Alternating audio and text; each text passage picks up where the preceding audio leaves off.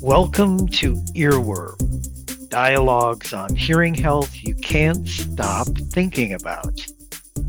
Earworm is brought to you by the National Center for Hearing Assessment and Management at Utah State University, known as NCHAM. I'm Will Eiserman, and I'm the Associate Director of NCHAM, and I'm your host today. Approximately 40% of early childhood hearing loss and deafness can be attributed to a virus known as cytomegalovirus, usually referred to as CMV. If a pregnant woman contracts CMV, it can be transmitted to the fetus in utero.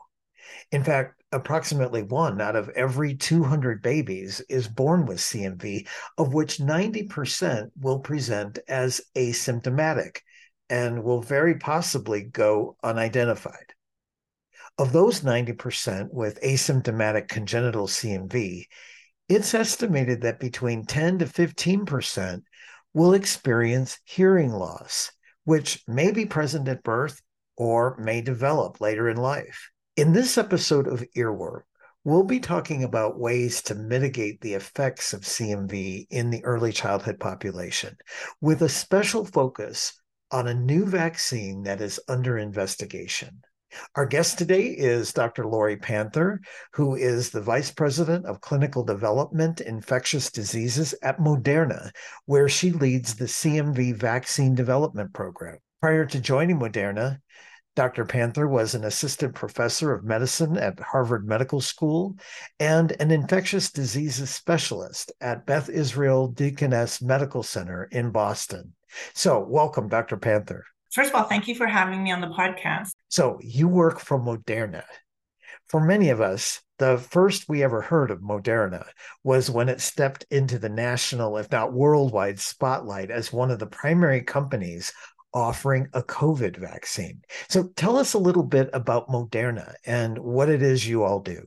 Moderna is a biotech company that is really focused on filling the gaps in healthcare by tackling diseases that either do not have any mode of prevention or treatment or have modes of prevention or treatment that could be improved. And we do that all through one platform called mRNA technology. Prior to the coronavirus pandemic, we had quite a broad portfolio. Even, even before coronavirus, we were working on and still continue to work on several vaccines that are still in development and have been trudging through development throughout the pandemic. Certainly, coronavirus changed the picture of the company and also the knowledge about mRNA technology which was very exciting for us because a lot of our mission at Moderna is to educate the public through uh, the technology, but also to educate the public about these diseases that are often really not paid very much attention to. So that's our company. It's an incredible collection of incredibly smart, motivated people. And it's just an amazing place to be working at. Well, we want to hear about mRNA technology. But first, let's talk about one of the diseases that Moderna is investigating, which is cytomegalovirus, also known as CMV. What is CMV, Dr. Panther, and why is it of particular concern for newborns? Sure. Cytomegalovirus is a mouthful, to be sure. So let's call it CMV. And it, it's a virus that is in the herpes virus family. You know, we think of herpes as a, a particular disease or infection. Uh, there are several viruses in this family called herpes viruses, and CMV is, is one of them. CMV is complicated from A to Z. It's a complicated virus, it's complicated to develop a vaccine against, and it causes a kind of complicated picture in infection in humans the majority of us have been infected with CMV by the time we hit around 40 or 50 years old. It's a virus that's acquired through contact with infected secretions, which sounds extremely yucky, but mainly the virus is present in saliva and urine, uh, and, and so contact with those substances will often result in an infection of somebody who's never been exposed to the virus. So, if so many of us have been infected by CMV, how is it that so few of us outside of the medical community know about or even ever heard of CMV? If you and I were to get a CMV infection right now, we probably wouldn't notice it. Healthy people usually don't have symptoms. The caveat here is that when a mom who is pregnant or about to be pregnant is infected with CMV, she has a risk of passing on that virus to her unborn child. And when someone gets CMV infected, the virus is transiently in the in the bloodstream. So that's how the child gets infected through the placenta and then to the fetus. Most of the severe damage of cmv occurs in an infant who acquires that cmv infection through that route from mother to, to fetus Okay, so CMV is a virus that easily floats around the general population without most people even realizing they are contracting it or spreading it. But it's when the pregnant individual, who also may not be aware that she has contracted it, passes it on to the fetus in utero that serious impacts can occur for the fetus. The manifestations can be quite varied from no symptoms in the infant to severe symptoms right there in the labor and delivery room to perhaps delayed diagnosis of sensory neural hearing loss. The sensory neural hearing loss is the most uh, common manifestation of, of CMV infection in a child. And the reason is that the CMV virus uh, loves nerve cells. And if CMV happens to be around during the development of the fetal ear and, and hearing apparatus, then that definitely causes damage to the proper formation of the, the nerve and the nerves that supply uh, the cochlea. What is the incidence of CMV and some of the various outcomes of CMV? Overall, in the US, approximately one in every 200 live births are infants with congenital CMV infection. So that adds up to somewhere around 35, 40,000 infants a year. The spectrum of what an infant with congenital CMV infection looks like in the delivery room or shortly after birth is, is quite wide.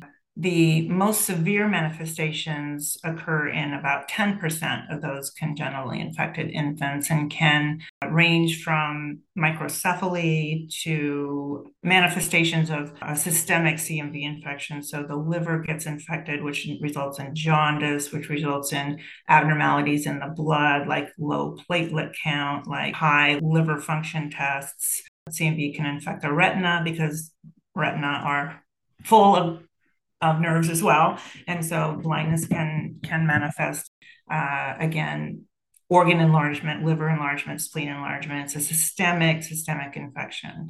And of those 10% of infant, congenitally infected infants who with those very severe manifestations, about 10% of those infants don't see their first birthday. And the mortality rate is is is uh, is uh, remarkable in those severely infected infants. And then there's the rest of the spectrum. So 85, 90% of, of infants either have mild manifestations, you know, like a few little rash or mild jaundice. So a small percentage of CMV infected infants can have pretty severe manifestations. And majority of infants with congenital infection uh, appear well um, in the labor and delivery room. And because they appear well, their CMV infection often goes undiagnosed. Correct. So, infants with symptomatic CMV can face a range of health challenges at birth, some of which can be quite serious. And among those challenges, one is being at risk for hearing loss, with it either already present at birth or developing hearing loss later and even possibly progressing over time. Correct. And so the risk of developing hearing loss is also present in that larger asymptomatic group of children who have congenital CMV, often without anyone realizing they have CMV. And that's no small deal because CMV is a significant contributor to early childhood hearing loss. Yes, it's the most common non genetic cause of hearing loss in children and estimated to be the cause of approximately a quarter of the world's neurosensory hearing loss burden. So sometimes children don't pass their newborn hearing screening, which prompts the doctor to test for CMV. And if the child tests positive for CMV, then they may be treated with antivirals, which have increasing evidence of being able to minimize, if not maybe even reverse, the effects of hearing loss on the auditory system. Correct. A positive CMV diagnosis also provides the parents and doctor with important information suggesting the need to track the child's hearing status over time so that if the child's hearing changes, immediate steps can be taken.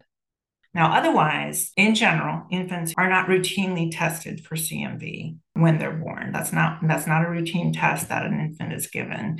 And so a lot of these kids fall through the cracks and go on to manifest their CMV infection as hearing loss in early childhood or later childhood and it can be progressive.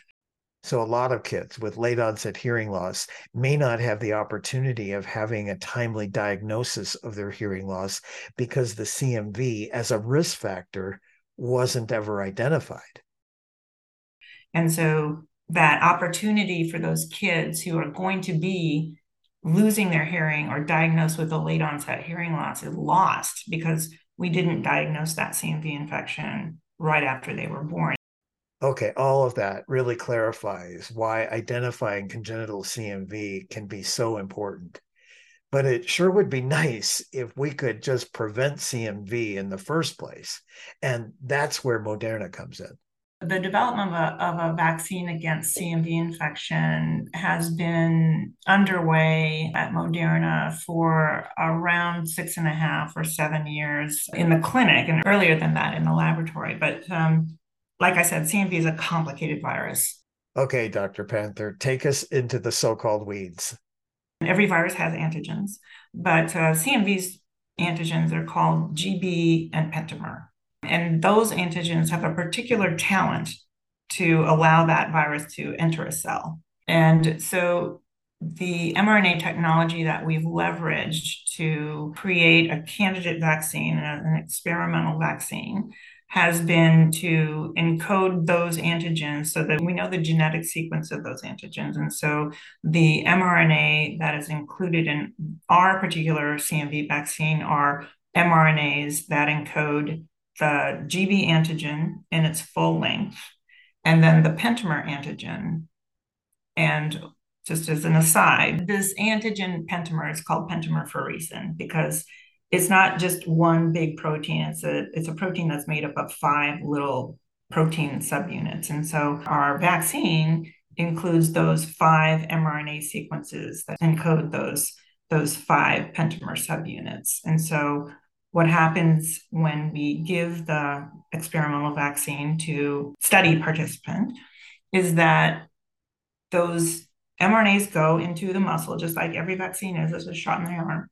And those mRNA pieces are translated into their little subunit proteins. And then within our cells, just as if it were a real, truly real CMV infection, but this is just a little chunk of CMV, those little five subunits self assemble just like little magnets and create this pentamer antigen, this five subunit pentamer antigen, which physically looks like the actual CMV viral antigen.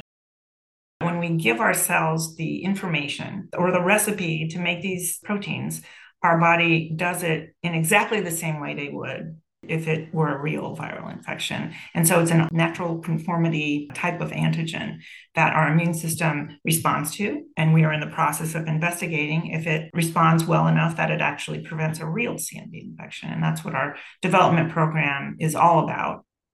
So, where are you in the development process? At this point, we're in the phase three study, which a phase three study is essentially testing if the vaccine really works. A lot of the earlier phases of vaccine development are testing if it's safe, first of all, and then if it's safe, and then what dose is the best dose, and then the next phase is is it safe and is it effective? And so we're at that third step at this point in time in our development program.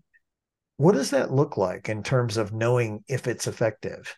Is it effective in terms of does it prevent actual natural CMV infection. And luckily, the way that we can easily detect that is that uh, we can uh, can do a blood test before the vaccination and then after the vaccination and, and on into the couple of years. Periodically, we test these individuals who have gotten vaccinated.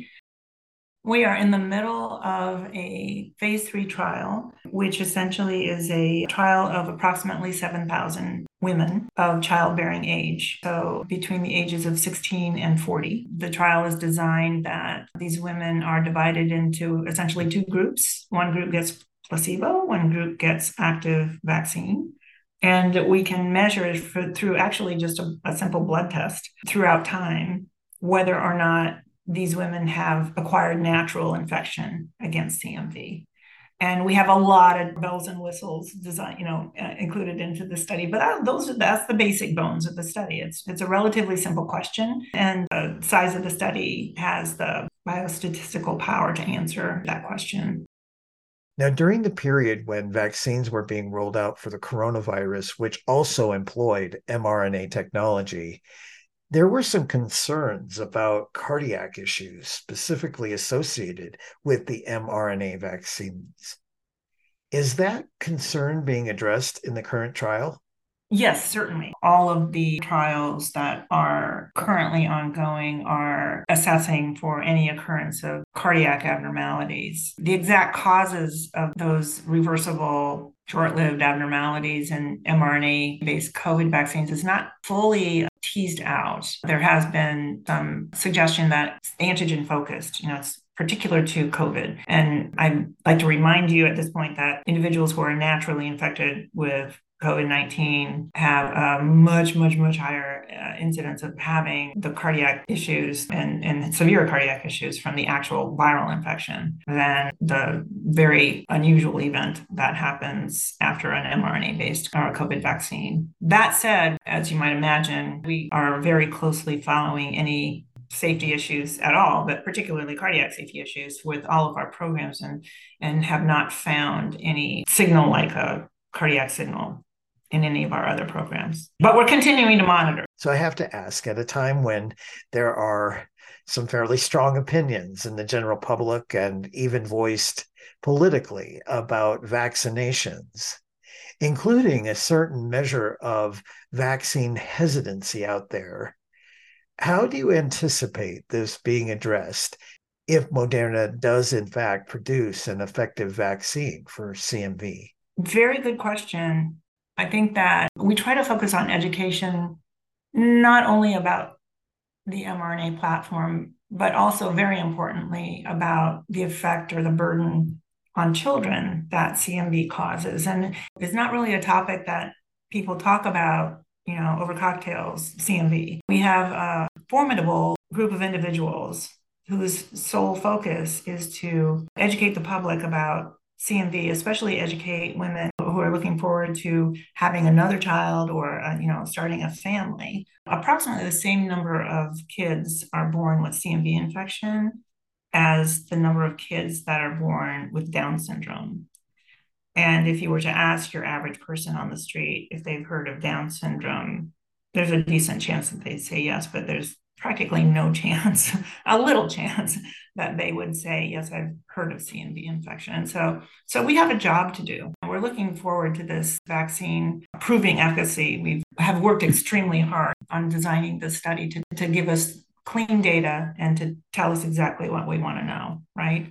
Assuming that we are going forward, uh, that's our next challenge is to to communicate the importance to the community that this is this really is sort of a hidden problem for families and in many cases actually can be devastating to families and obviously devastating to the infected infant but devastating to the family every member of the family and so you know it really does tug on all, all of our heartstrings when we talk to these families and hear their stories Thank you so much, Dr. Panther, for sharing the exciting work you're doing at Moderna that can potentially have a dramatic impact on the prevalence of the leading non genetic cause of early childhood hearing loss, cytomegalovirus. So, we know with research and development of this type, you can't make predictions about when a vaccine will actually become available. But how can people follow your progress with this? Watch the Moderna website, I would say. Which is modernatx.com. This particular phase three trial will be able to give us the, the key crucial information as to what comes next with this development program. It may give us enough information that we can actual file for licensure. And I'm sure that can be time consuming in and of itself. For sure. But um, but we're you know we're planning for success. And so, you know, we're hoping that we we do meet that goal. We do meet that milestone. This is the trial that will will essentially inform the direction of our next step. That was Dr. Lori Panther from Moderna. I'm Will Eiserman from the National Center for Hearing Assessment and Management at Utah State University. Check out earwormpodcast.org for other episodes of Earworm, dialogues on hearing health you can't stop thinking about.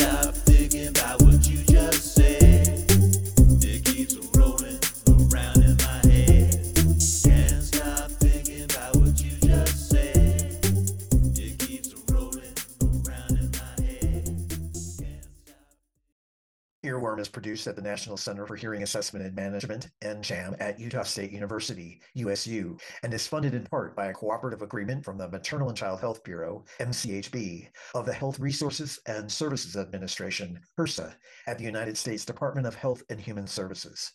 Any views, thoughts, and opinions expressed by participants in Earworm are solely that of the participants, and no endorsement by NCHAM, USU, or MCHB HRSA is implied or expressed.